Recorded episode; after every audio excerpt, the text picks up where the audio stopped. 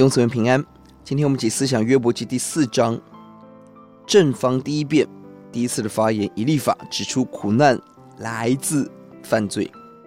上一章约伯哀叹自己的境况，这一章开始四到十四章是第一回合的辩论，约伯与三个朋友针对为什么有苦难互相辩论。这一章是提曼以利法的发言，可能他年纪最大，先发言。他主要论点在第八节，事出有因，而约伯。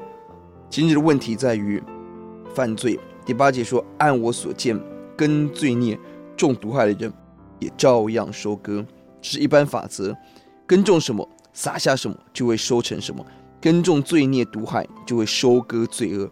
我们种什么，就要收什么。我们要高度的战兢。这是因果律的通则，当然有例外。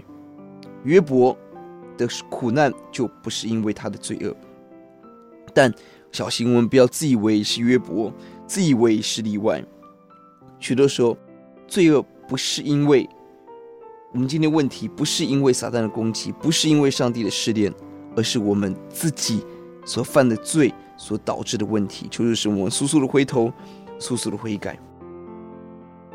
三到六节责备过去约伯以他的言语帮助软弱跌倒的人，但他自己遇到了苦难，却昏迷惊慌。七到八节是主要的论述。约伯今日所遭遇的困难，关键在于他的犯罪。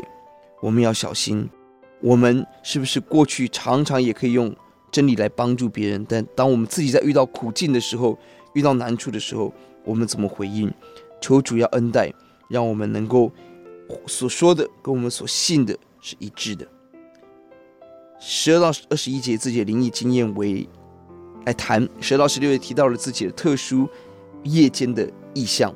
今天许多人也高举自己的灵异经验，但注意，最终神并不认同他们三个朋友的话语。而到底这个灵从哪里来，我们要检验，要分辨。